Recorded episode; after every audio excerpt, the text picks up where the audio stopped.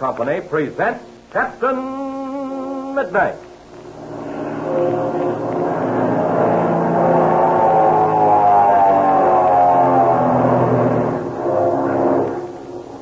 Captain Midnight, brought to you three times each week by the Skelly Oil Company, Skelly Jobbers and Dealers. Say, what would you think of anyone who went out skating on the ice in a bathing suit on a cold February day? Oh, I know you'd say, well, go ahead and skate in a bathing suit if you want to, but not for me. There are better things to wear in cold weather. Isn't that right? Well, let me tell you something. The oil in your family car may be just like a bathing suit on ice. Some motorists think they can get good winter driving results from the same oil that was made to be used in summer weather. But here's why they can't. You see, all motor oils change when the temperature changes. All oils thin out when they're heated and thicken when they're cooled. But the big difference is how much they thin out when they're hot and how much they thicken when cold. When oil gets too thin, it doesn't lubricate your motor properly, and it burns up too fast. When oil gets too thick, it makes your car hard to start and is liable to cause damage to your motor. Now, that's why so many motorists are changing over to Uniflow motor oil at their Skelly service stations. Because Uniflow changes less when the temperature changes, much less than the average motor oil. It thins out less when it's heated, and it thickens less when it's cooled. That means a better all-around oil for your motor. Uniflow lasts longer even under quick temperature changes, causes less wear on your motor, and that all adds up to money in Dad's pocket. And here's an important thing to remember when you tell Dad about this. Uniflow motor oil, with all its fine advantages, doesn't cost one bit more than other premium grade oils. The next time you're out riding with the folks in the family car, tell them about Uniflow, sold in cans at all Skelly service stations. Dad and Mother will be glad to know you're so interested in the family car. Tell them about Skelly Tagolene winter oil, too. A free-flowing, long-lasting oil at the same price as ordinary motor oil. And now to Captain Midnight. There's plenty of excitement at Ridgeville Airport, at least among certain people. Chuck Ramsey seems to have completely disappeared, and Captain Midnight is trying to trace Chuck's last movement. At the conclusion of yesterday's adventure, Patsy told Captain Midnight she had discovered that Chuck was seen that very morning in the lunchroom of the airport passenger station.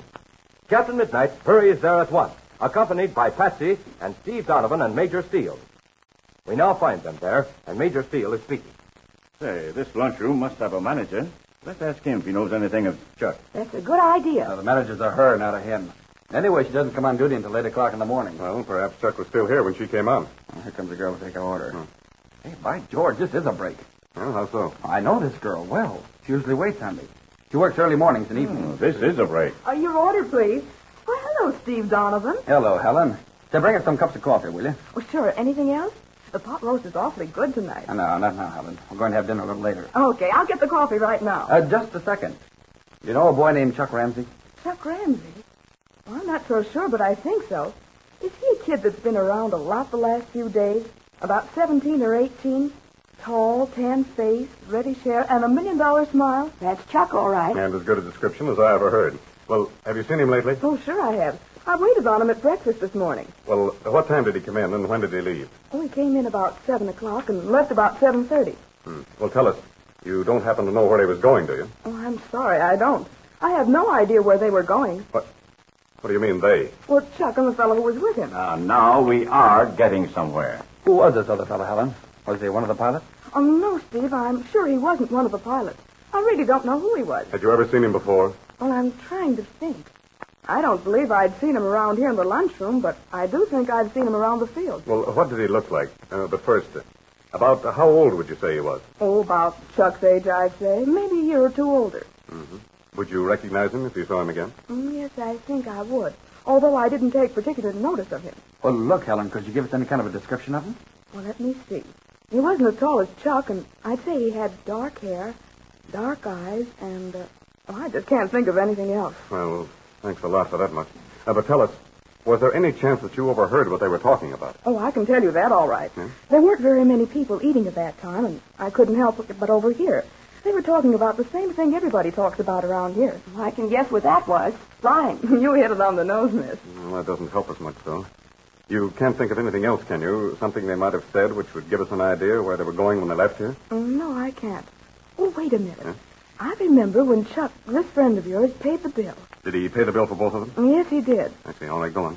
Well, after this friend of yours paid the bill, they got up from the table and started for the door. And this other kid must have asked Chuck something because I heard him reply, Why, sure, I'll be glad to. Hmm. I wonder what that meant. I wish I could give you more information, but I can't. Well, that's all right. You bring us some coffee, and we'll try to figure it out. Sure. I'll have it here in a second. What do you make of it, Captain Midnight? I'm trying to figure it out, Patsy. At the moment, I have no idea. All we know is that this other kid asked Chuck to do something, and Chuck agreed to it. Chuck's always thinking about flying. This girl said they were talking about flying. Probably this kid asked Chuck to take him for an airplane ride. I'll bet that's it. Uh, but that doesn't get us very far. Oh, well, now there's another thing I'm wondering. How did Chuck meet this kid? Oh, guys, you know how Chuck is. He makes friends with everybody. Talks to anybody that's willing to talk to him. One thing I forgot to ask the waitress whether Chuck and this kid came in together. Well, here she comes with the coffee now. We'll ask her. Oh, here's your Java, folks. The cream is right there on the table. Oh, thanks very much. Here. Here's for the coffee. You can keep the change. Oh, thank you very much. Oh, wait. Uh, just one other thing I'd like to ask you. Did this other boy and Chuck come in together? No, they didn't. Chuck came in first and was sitting all alone. Yes. Uh, then this other kid came in and sat at the next table. Somehow or other they got to talking, and your friend must have invited the other kid to come over to his table. That's just like Chuck. Oh, uh, just one thing else. Had this other boy ordered anything before Chuck invited him over? Oh, yes, he had. A cup of coffee and a couple of donuts. Well, did he have anything else after he came over to Chuck's table? Oh, yes, he did. He had an order of ham and eggs. Ah. I guess your friend Chuck must have persuaded him to have it. Certainly very much obliged to you. Oh, that's perfectly all right. I'm glad to help you. Well, uh, that's that. Chuck walked out of this lunchroom with the other kid. And that's all we know. I'll bet anything he took this kid up for a ride in his plane. Well, Chuck could have gone up with this kid, and when they got away from the airport, they might have had a forced landing. Engine trouble, maybe. I'll bet that's just what happened. No, no. There's just one objection to that. Well, what is it? Well, now, that was about 7.30 in the morning. If Chuck took this kid for a ride, and it looks like that's what he was going to do, they would have been in the air by 8 o'clock. If Chuck had a forced landing away from the field, something he couldn't fix, he would certainly have gotten to a phone and called the field for help. You're right. And he would have called the visiting ship manager, hangar. And Maxwell, the manager, would have known about Yes. it. Unless Chuck was a long distance from the airport. Then he might have called somewhere else, or or maybe he landed at some other flying field. Well, knowing Chuck as I do, I think he would have called here and let somebody know where he was. Yes, you're right, Barry. That's exactly what Chuck would have done. Well, the whole thing's got me. I just don't understand it. Well, there's just one other possibility. It's a very logical one. Gosh, Captain Midnight, what is it? I don't like to think about it. But here it is. Chuck could have gotten away from the field and had a forced landing. Perhaps a crash. Maybe unable to get to a phone. You mean he's hurt? Hmm, that's possible, yes. But of course, there's another chance, too. He may have had a forced landing in some out of the way place, far from the phone. In either case, it means only one thing. We've got to get a lot of planes in the air and start a search. We'll get a bunch of the boys lined up and start the first thing in the morning. Right. Guess that's the only thing we can do, Steve. All right. Let's get out of here and start getting things lined up. Right. I'm afraid something has happened to Chuck, and we've got to find him as soon as possible. What has happened to Chuck Ramsey? That is the all important question. And in order to understand the strange sequence of events which has taken place, we flash back in time to that same morning. It's seven o'clock, and Chuck Ramsey is eating his breakfast in the lunchroom which Captain Midnight and his friends have just left. Helen, the waitress, is standing by Chuck's table. Listen as he says. Thanks a lot, but I guess I've got everything I need. Such a swell day for flying, I want to get outside as soon as I can. Oh, it sure is a swell day, isn't it? But they're all like this down here. You must be doing publicity for Texas. Well, I've got to stick up for my home state, haven't I? I bet you have. Well, if there's anything else you want, let me know. Gee, this grapefruit's good. You know, you ought to eat grapefruit the way they do down here. Oh, gosh. Now, how's that? Well, everybody around here wears goggles, so it won't squirt in their eyes. Say, that's a swell idea. But I don't have any goggles with me. You see, I'm flying a cabin job.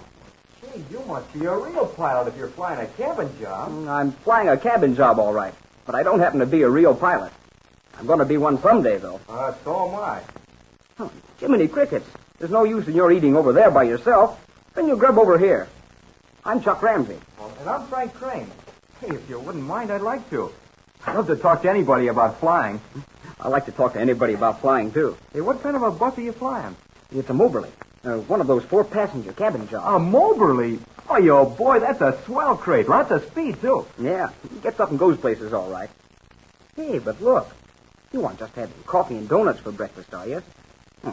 How about some ham and eggs? Well, you see, I, I, I guess I must have left my pocketbook at home. When I got down here, I only found a dime in my pocket, so I was just going to have some coffee and donuts. Oh, gee, that won't do at all. Oh, oh, oh, Helen, can I put in another order? Sure, what is it? Uh, give us another order of ham and eggs, will you? All right. I've got an order right out now that another uh, pilot ordered and didn't have time to wait for. I'll bring it right over. Oh, thanks a lot. Are you going to do any flying this morning? Yeah, I thought I would put in a little time. And then I'm going over to see a friend of mine. He's in the hospital. Oh, here's the ham and eggs. Oh, hmm, thanks a lot. Hey, would you would you mind a lot if I went up with you? That is, if you're not taking anybody else along. Well, why, sure. I'd be glad to have you go with me. Oh, say, that sure would be swell.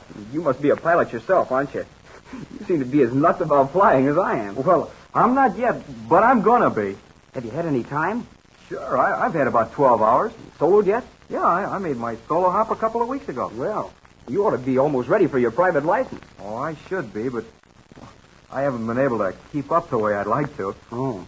You mean you, you've sort of run out of money? Yeah, yeah, that's it. My folks haven't got very much, and work's sort of hard to get for a kid my age. Yeah, I know how it is. Say, let's eat later on and go out and warm up the ship now. Oh, you bet. Helen, we'll get those ham and eggs later on. Put them back once more, and they won't mind. All right, Chuck. Say, uh, my folks live out in the country a ways. Would you mind flying over their place? Why, sure. I'll be glad to. It's still early in the day. I ought to tell a friend of mine where I'm going. Oh, but we can go and come back again before anybody will even miss us. Come on. Let's get going. Well, Captain Midnight just about hit it on the head. Chuck did take his friend, Frank Crane, for an airplane ride. But that was 7.30 in the morning. What happened to the young pilot after that? Listen to the next adventure and find out. Tune in Monday to Captain Midnight. Now, attention, Flight Patrol members. Remember what you learned about driving a few minutes ago? You learned something about the kind of oil to use in your family car. And that's something every young Flight Patrol member should know, just like it's important for airplane pilots. You see, in winter, it's important to have a motor oil that flows freely when it's cold. But it should also keep its oily body when the motor gets warmed up. That's why it's so smart to use Skelly Tagolene or Uniflow motor oil. Because these two popular winter weight motor oils flow freely at chilliest temperatures. They don't get gluey thick when cold or turn water thin when hot. So ask your Skelly man about Skelly Tagolene and Uniflow motor oils tonight. They're sold only at Skelly service stations. And don't forget to tune in again Monday, same time, same station, for further transcribed adventures of Captain Midnight. Brought to you by the Skelly Oil Company, Skelly Jobbers and Dealers. What happened to Chuck after he and his friend took off on what was intended as a short pleasure flight? Did they meet with an accident or foul play? Be sure to listen Monday. Until then, this is Don Gordon, your Skelly man, saying goodbye and happy landing!